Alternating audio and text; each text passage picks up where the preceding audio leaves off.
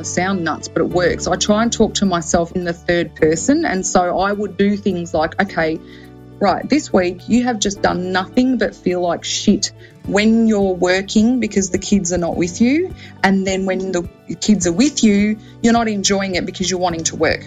This is ridiculous. So you're going to have to find a way, Briony, where you can enjoy working because that's all you can physically can control right now. And when you're with the children, enjoy them.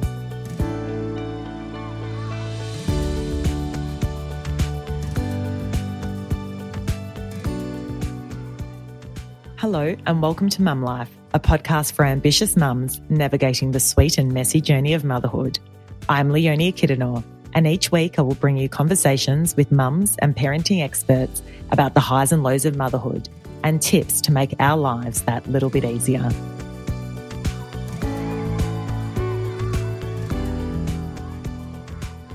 Hi, everyone. I hope you've had a good week and taken the time to do something for yourselves this week. That's the theme of today's episode. I'm feeling good this week, more myself, because I consciously made that time in my diary to do things that I enjoy rather than feeling like I'm being swept up in mum obligations, work commitments, to do lists, which is my usual state of affairs. And prioritizing me has resulted in me feeling more like my upbeat self.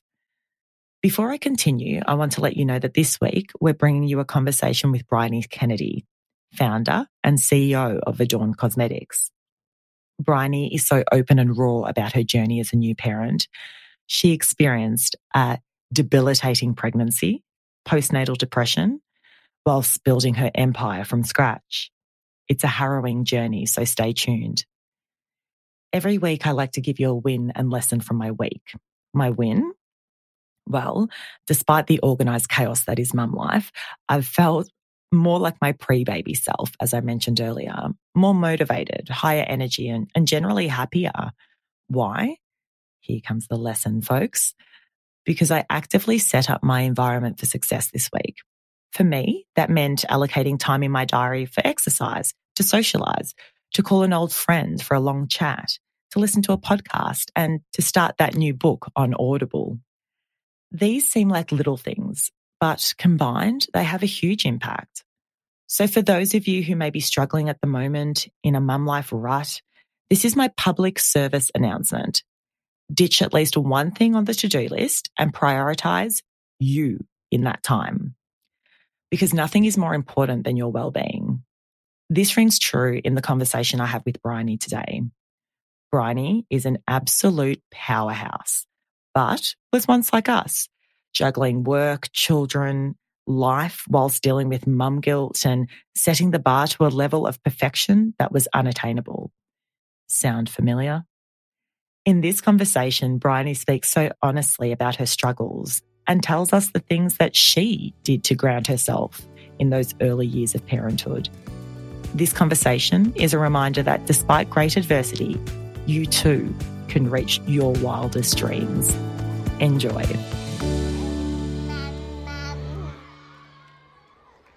Briony, welcome. Thank you so much for being with us here today.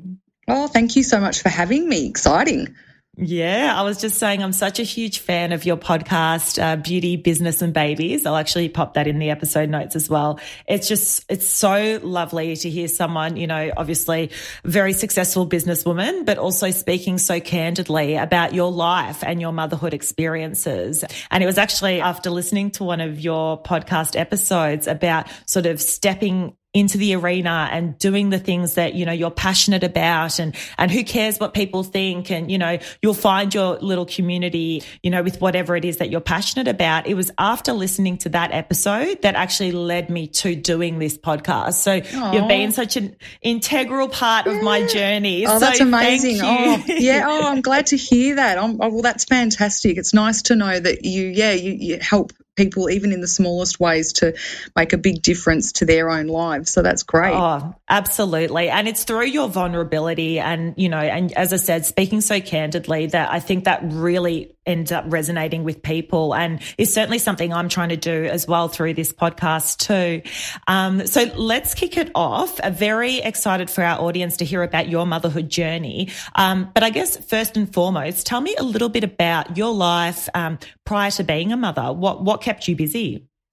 Wow. So before, gee, that feels like such a long, well, it is over a decade ago. So it is a while ago before that happened. Um, mm. But look, I've always been a, a, fairly active person, you know, from a, I guess, a social, but also a physical point of view. I've always loved my fitness and I've always been in uh, fairly corporate roles. Um, and then, of course, I sort of ventured off into my own uh, business uh, just a little bit before I found out I was having um, I was pregnant the first time. So yeah, I was definitely always in very active, you know, high corporate type roles. Um, you know, worked long hours. I guess I was always someone, and probably still is someone who strives for perfectionism. Um, I think that's just by nature the way I am, and I've, I've had to sort of learn that, that there's no such thing as that. I've got to, to ease off that side of things. But I was definitely someone who was very much working for that high level of achievement for everything, um, and definitely working. Yeah, the lo- the long hours. I worked in the car industry, believe it or not, for a long time. So there's not too much I haven't seen or heard in, from from being in that industry over well, 20 years ago, probably now actually. Um, it definitely hardened me up a little bit, but but yeah, I think for me you know, having a very structured life and, and also, you know, working to times. I've always been very uh, fastidious about things and, uh, yeah, definitely liked having things, con- you know, in a controlled environment prior to having children. So, having uh, my first pregnancy and my and my twins being my first, that was a massive shock to uh, to my personality and uh, the way I was used to sort of living my life for sure. So before, when you found out you were pregnant, what did you think life would be like? Did you think you would still be able to have some sort of con- control and structure when you had your twins? Yeah, I guess I probably fell into that trap of thinking that uh, I would be able to do things when and how I wanted to do them, and that the, the baby, my case, babies, would just come along for the ride. Um, and, you know, I understood that there'd have to be some changes. I mean, I wasn't uh, silly in that respect, but I, I guess you, you, just never know until you are in that situation how hard it is. And it's not because so much that the role being a mum's a hard one, it's that you can't emotionally step away from it. So, unlike a, a job, uh, a career, a, a, another sort of relationship, whether it's a boyfriend or a husband or a friend, you know, that could be quite intense but when it's too intense, you can walk away and, and have some time out. So I think the reality and the shock of being a parent for the first time is that yes, it's it's a relentless but rewarding role, but you can't, it's one that you emotionally can't step away from. So even if you're able to have a 20 minute breathe, breather or someone lets you, you know, have a nap um, you know, it's the it's the guilt and that emotional tie that doesn't always let you have the break, that that brain break that you need. So, um, I guess I was never prepared for that, and I don't think anyone really can be. So, for me, I think it was accepting, and it, and it took many, many years of realizing that it was okay for me not to have it all together and not to be the ideal of what I thought motherhood should be. Uh, and I guess it took me a long time to stop feeling embarrassed about how I was as a mum. And like in, in, in reflection, there was nothing embarrassing about how I was as a parent at all. But for me, I'd come from this very structured, organised person who probably got more done in their day than maybe some. Um, and, you know, I was always up very early. You know, I was a five o'clock starter. And so for me, to go from having that control to then like not knowing what my day was going to be like made me feel at the end of every day I'd failed because I hadn't and wasn't able to achieve all of the things that I was normally able to do, which is just ridiculous, uh, especially when you've got twins. I mean, it's just unfathomable that I would even have, have, comprehended that I could do all the things that I was doing before. But it's yourself, isn't it? It's you and your perception of it and then the reality of it. And if those two things don't match, you can be so hard on yourself, um, and and it's it's just not fair. So for me, I think it was definitely the shock of not being able to to do the things that I was wanting to do prior, um, and the failure that I guess I'd set myself up for. That's what it ultimately was, setting myself up for failure. So, where were you at in your life at that point? So, you'd um, just had your twins. What was happening work wise? What was happening? You know, had you committed to taking time off? Where where were things at? Yeah. So, for me, I had a, a beauty salon at that point in time. I'd purchased um, that a couple of years prior, and um, had it had really probably beaten me down to if I'm if I'm brutally honest. That was a, a business that I hats off. To, it's a it's a very competitive. Um, almost saturated market to be in. So, you know, it was a very difficult thing uh, for me. And whilst that's probably another story and, and it was a successful business, I just decided that I'd had enough and I'd done all that I could do with it. I had set a membership program up a bit like a gym structure. So it was a really great business for the next person to take, but it, it was one that I had just been um, deplete, depleted of my energy. So I decided to sell it, and then within the transition of the new owner taking over, I found out that I was having uh, twins. Um, and so that was a huge shock. But in some respects, I think it was a good thing because knowing me, I would have jumped into another something. Uh, so it probably happened at a good time uh, for me because at that point I think I was I must have been about 28 maybe about that point. So because I was 29 I think when I had the boys. So so for me I had just sold a business. So it was probably good timing in that in that respect. Um, and also in definitely good timing because unfortunately I got uh, that hyperemesis or HG hyperemesis gravidarum. I never can say it right. Um, but I had that. And so that was a massive shock because 12 years ago, no one really knew what that was. I think they just thought that I had excessive morning sickness. Um, but anyone that's experienced HG will know that it is the most debilitating, soul destroying, revolting illness you can have. And it's it's the equivalent of what if you've ever had a hangover and mm and I mean the worst hangover you've ever had in your life, and you don't know whether you want to eat or vomit or you're thirsty or the sight of water make like that is HG 24 hours a day. It's just horrible. And for me, I was literally uh, from finding out I was pregnant. I had probably a couple of weeks where I was fine, and then it hit me, and I was um, couch ridden um, for the entire pregnancy. And the only time I left the house was if I had to go to the hospital to be put on an IV. Um, or given some extra nausea drugs. And again, back then, not much probably known about it. So I was given um, some nausea tablets that I know um, is used quite commonly for, for cancer patients and things like that. And as much it helped, it sort of kind of a little bit helped.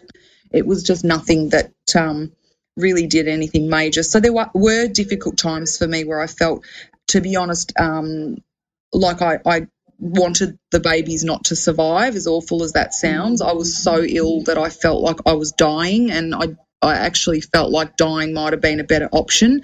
Um, so I can totally sympathise when someone has been that sick that they don't want to carry on anymore. It was it was awful, and then you're racked with the guilt of those thoughts that you could possibly be thinking that way when you are, you know, growing a human. Like how selfish and ogresome of you to be thinking things like that.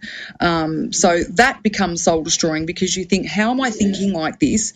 I feel like absolute death and I'm not sure if death would be the worst thing that would happen to me right now. Um, so I think that slowly, because of the illness and because of being isolated, because for me, I was isolated for you know nine, a good nine months, um, and you know. I couldn't do anything. So for me, that was that was hard, and really definitely started the journey of, I guess, depression. Um, and I think that was definitely a contributing factor to what I experienced after I had the boys.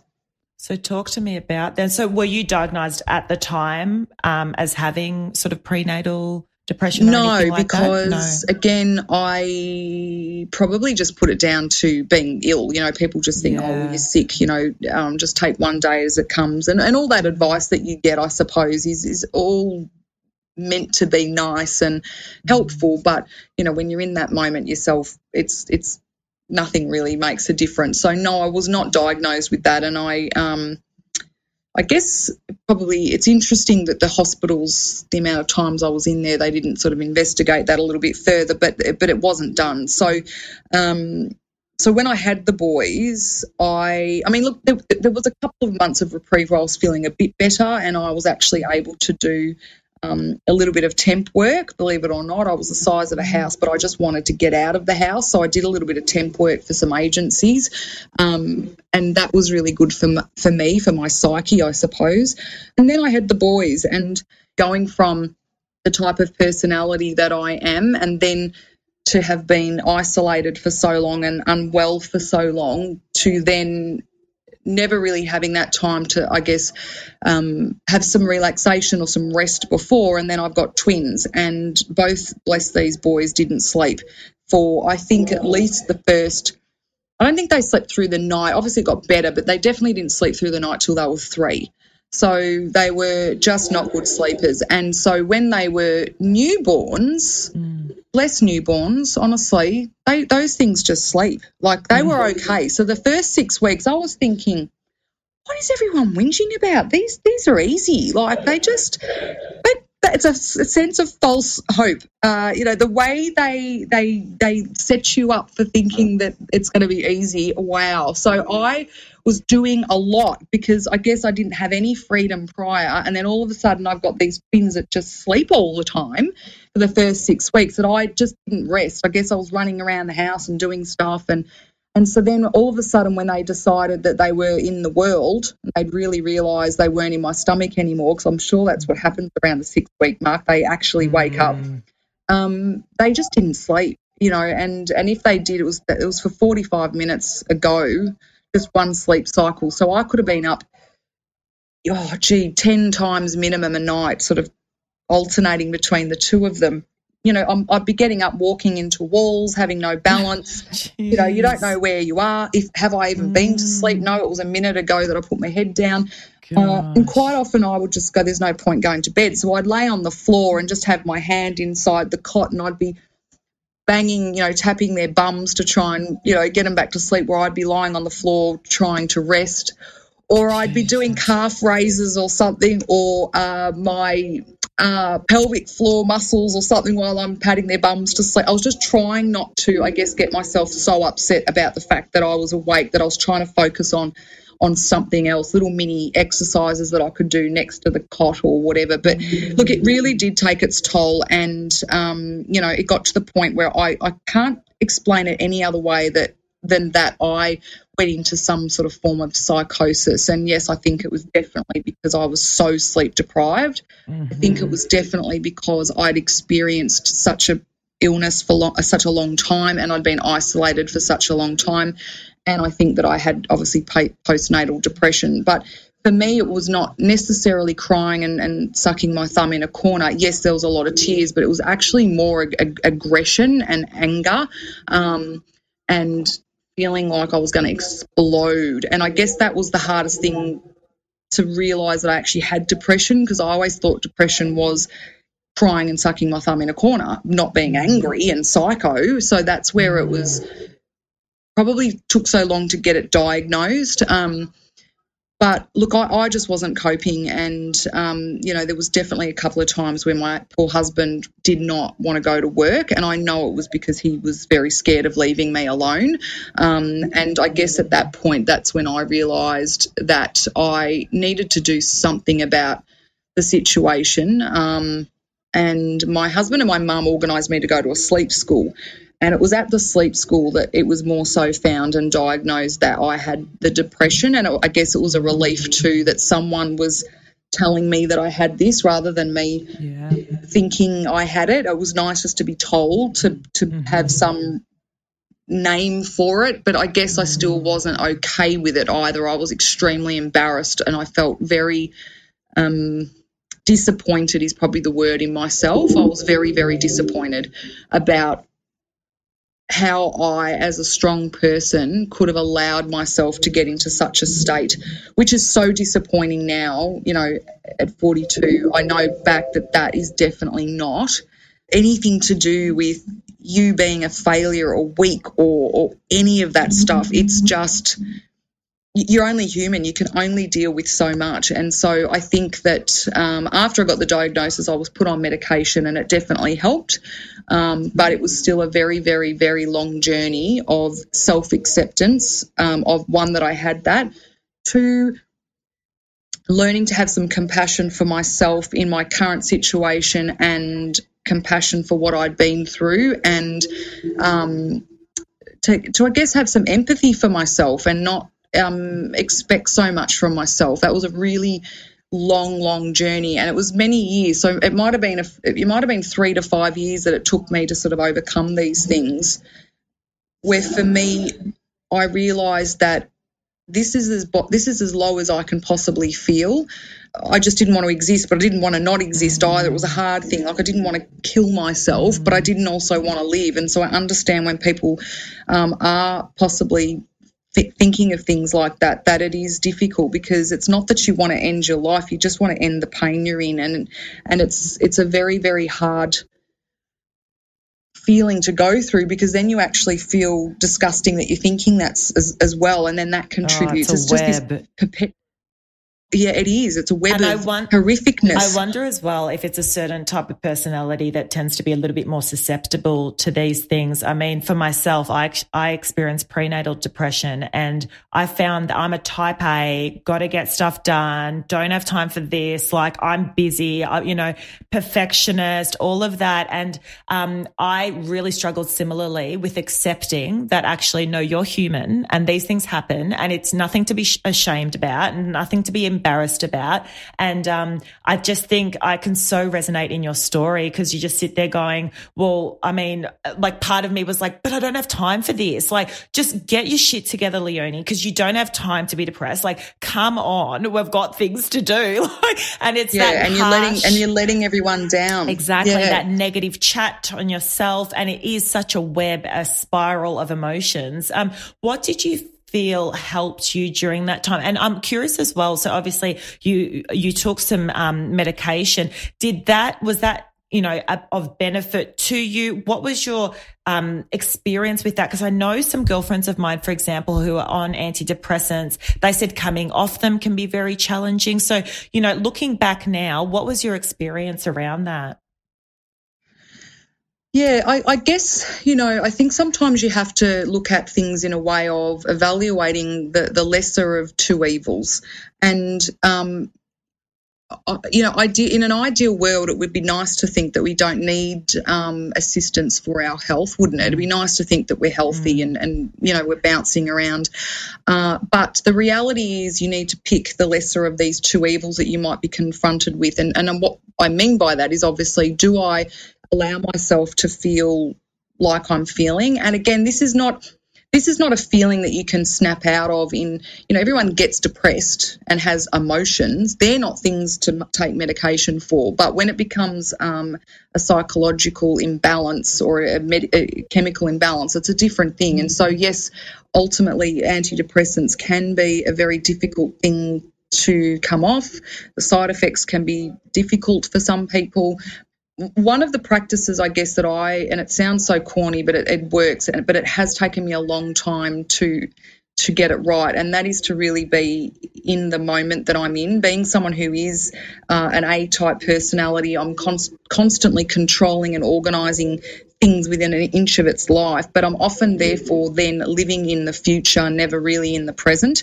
So that's actually a very active thing that I have to participate in even to this day. But I have, of course, 20 years later gotten very a, a lot better at it.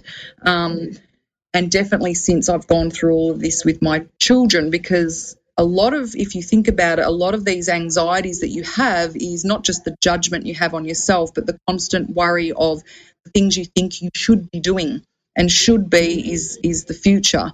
Um, it's not really focusing on your present. So one thing that I found was that after I guess I got over the anxiety of and the disappointment that I needed medication, uh, I just thought I either feel like this or I do something about it. And even if you don't want to have this medication, Briony, you need to do it for the people around you because they're suffering as well. So I kind of took that view that I had to do it for everybody else and that I would deal with my own issues with it later. And of course, the medication did work for me. Anyone that is taking uh, an antidepressant or medication for anxiety, it's a journey in itself, and it's definitely not one that you need to take the approach of it being a band aid that you'll put it on and the minute you feel good, you'll rip it off. It doesn't work that way. It is a journey that you need to commit to for, you know, maybe a year at a minimum and possibly even a few years um, and so, for some people, it becomes a lifetime journey, and that's okay as well. There were times that I came off it, definitely not an easy thing to come off. You know, and, and some of them are quite heinous to get off. But for me, there's been times where I've been able to get off the medication for a while, but then have had to to go back on it. And I've since found out that for me, I have PMDD, which is a premenstrual like extreme premenstrual sim- symptoms. Um, for me, it's around ovulation, and I always thought, hell, I'm on antidepressants, but why is it for two weeks of the month I actually want to kill someone? It's just, it was like this rage. Mm. And the doctors, I think, because my past was having had depression and being on antidepressants for both depression and anxiety just assumed that the tablets weren't working and then they'd up my dose and and it just wasn't working. And then I realized myself with a bit of digging around that I that obviously I had this hormone imbalance as well. So I've had to do some little extra things to assist with that to help it. Um, so sometimes it definitely can be can be a hormone imbalance as well. So I think that if you are finding that it's you're struggling, um, maybe investigate that as well, um, and and just see if there is is an element of that because definitely around ovulation and your period there can be chemicals that are released. Obviously, your estrogen or your um, different hormonal level, levels affect the brain, mm. and of course, if you're already suffering from depression and things like that, then it can definitely be um, it could definitely be that that's part of the problem rather than thinking you're actually going insane. There could be that layer as well. So you're at the sleep school, you've spoken to the psychiatrist. How, so talk me through that experience. So, how did the boys go at sleep school? Leaving sleep school, did you feel more grounded? Were they sleeping? What happened then? Yeah. Look, I love the sleep school. And funny enough, one of the nurses that looked after me there is um, an, an Adorn customer oh, still um, because I had just uh, uh, started um, Adorn when the boys were about six or nine months old. I can't remember now. But so I just started my um, business journey because that's what you do when you're, you're, an A type personality and you've got depression. I started a um, podcast, wow. so you know, Buddy, same, that, same, sort of. yeah that's it. there's a, there's a perfect example of being completely nuts. Um, so for me, look, look, I have to say, I fell in a bit of a heap when I got home from the sleep school because I again expected that that would be the answer. Um, and I think that's the personality thing where you're just like, okay, that's going to be the answer, or this book's going to give me the answer, or this type of dummy is going to be the answer. You know, you're always looking mm-hmm. for the answer to solve the problems. And having a baby is an evolution every day and every day changes and it sounds cl- cliche but you know yourself that it, it's never the same um, it's always very very different and so i think if someone had have just told me even at the sleep school look these are just some things that you can uh, fall back on to help you um, or, or, use as a reference. Yes, I've done that. Mm-hmm. They've they're this, they're that. It's that's I've done everything I can do, but they're still unsettled. Okay, well, I'm just going to have an unsettled day. Um, I think I just needed to know that there was going to be some days where I wouldn't get out of my pajamas, mm-hmm. like really, really, like not joke about it, but genuinely, like I know that sometimes just shit's going to hit the fan and your day is just going to totally mm-hmm. fall to pieces. And if all you get done is keeping your children alive, then that's that's your day. And so, no, the boys didn't really change at all. Uh, they just continued on their own little path. And now, obviously, as as more experienced mum, having had a third, um, who I was much more relaxed with, you know, you know that they go through times where they want to cluster feed and all, and they literally like want to swing off your nipple for the whole day. Like you literally can't leave them. Um, they do have 45 minute naps sometimes. It's okay if you can't get them to sleep past that.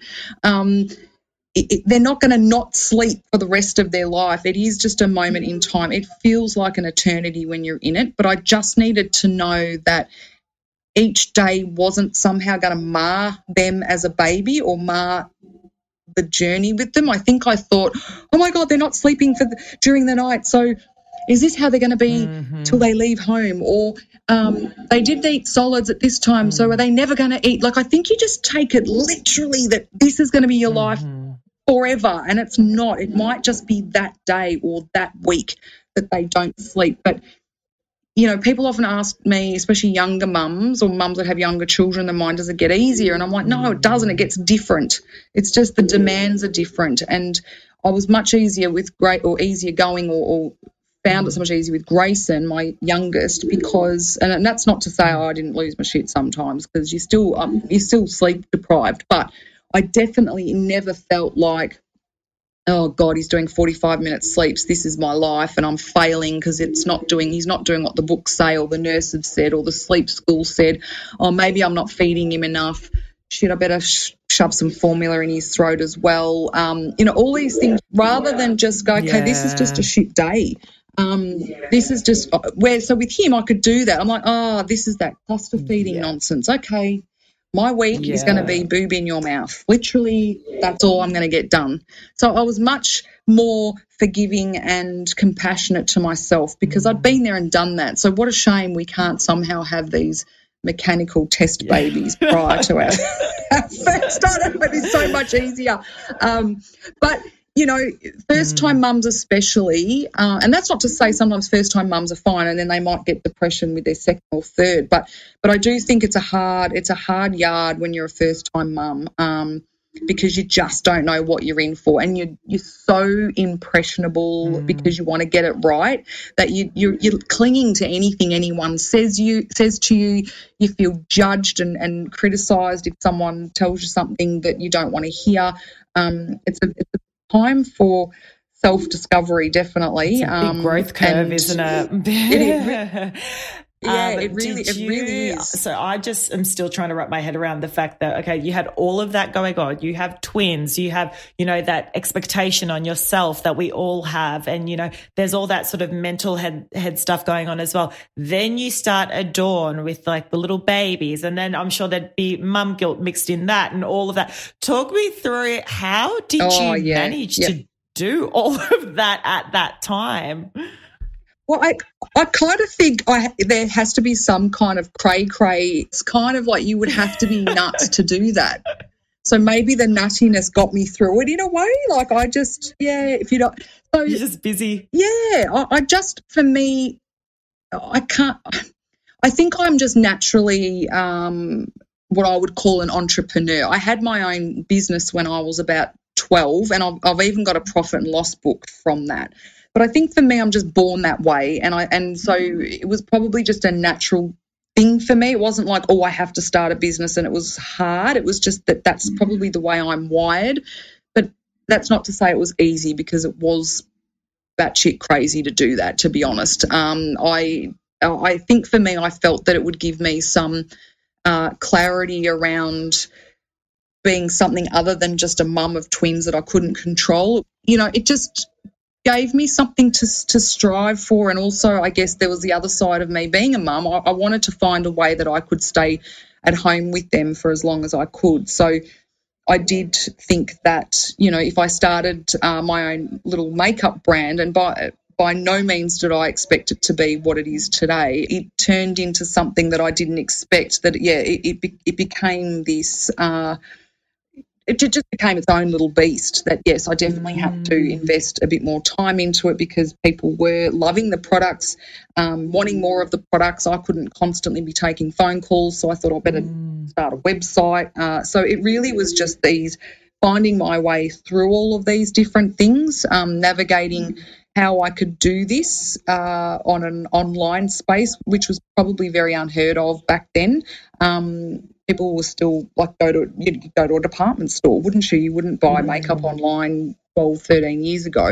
Um, mm. So it was finding ways around how I could I guess, have this business that was growing before my own eyes. But yeah, there was definitely guilt around, wow, this is really taking off but I need to be with the kids as well. And my husband and I at the time really didn't have any money either. Like we were quite, um, you know, quite stressed in that regard. Uh, so it wasn't easy. The whole thing wasn't easy. Um, the balancing of it wasn't easy. Um, knowing when and where to spend my time wasn't easy.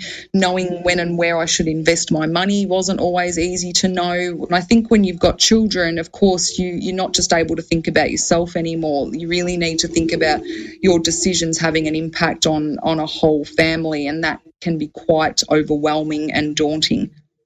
Oh, absolutely. So, did you have the boys in childcare and then you were able to work?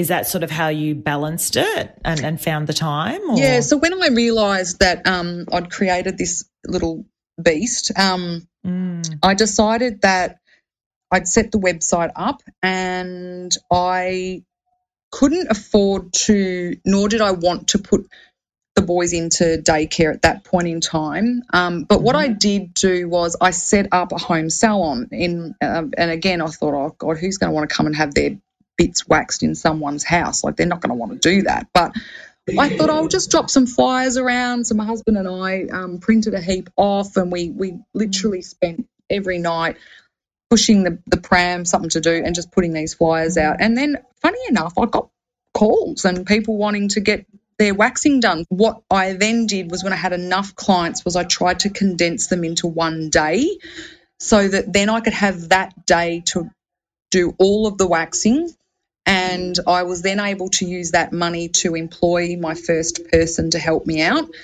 basically a, a nanny um, just for that day. And oh, actually, I got two days out of the waxing money. So I'd get two days, the day that she was there to help me while I was waxing. And then the second day, um, I'd be able to work on the business side of things. So it was hard because yeah there was no i wasn't seeing any money. I was working very hard just to get a small pittance just to try and make that next step. And but you know i had to that's just what i had to do. And so every little bit of money i made i would then buy you know another product. What i might have been able to do is afford 10 of one thing. And so of course my profit margin was just barely existent because I was obviously um, expecting these uh, local manufacturers to make such small batches for me that, of course, they were charging me uh, through the roof. So whenever I made a little bit of money, I might make extend that to then I might get 15 the next time or 20 the next time. So, you know, it was really about balancing the finances so that I could reinvest it back into the business.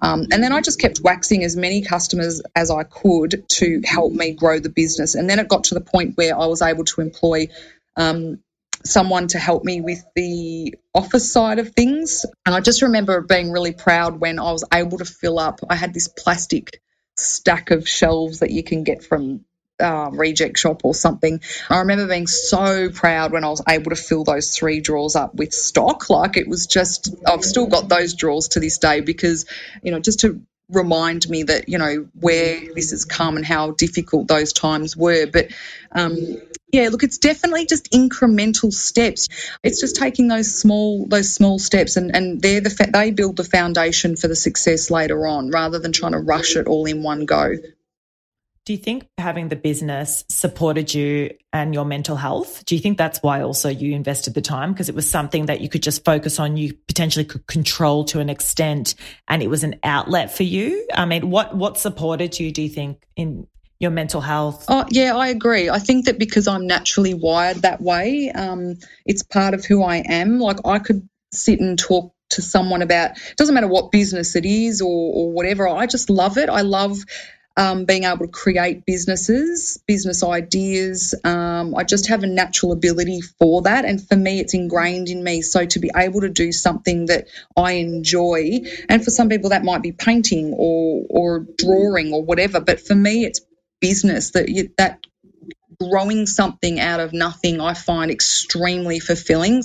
But that's not to say that while I was doing that, I wasn't feeling guilty that I wasn't with my kids. Um, I was feeling guilty. Oh, they're, look, they're in daycare. Really, you should just be home with them, making homemade chicken nuggets. Because you know, at the um, mums group, I'm the one that comes up with the ready-made donuts from Coles, and everyone's made theirs.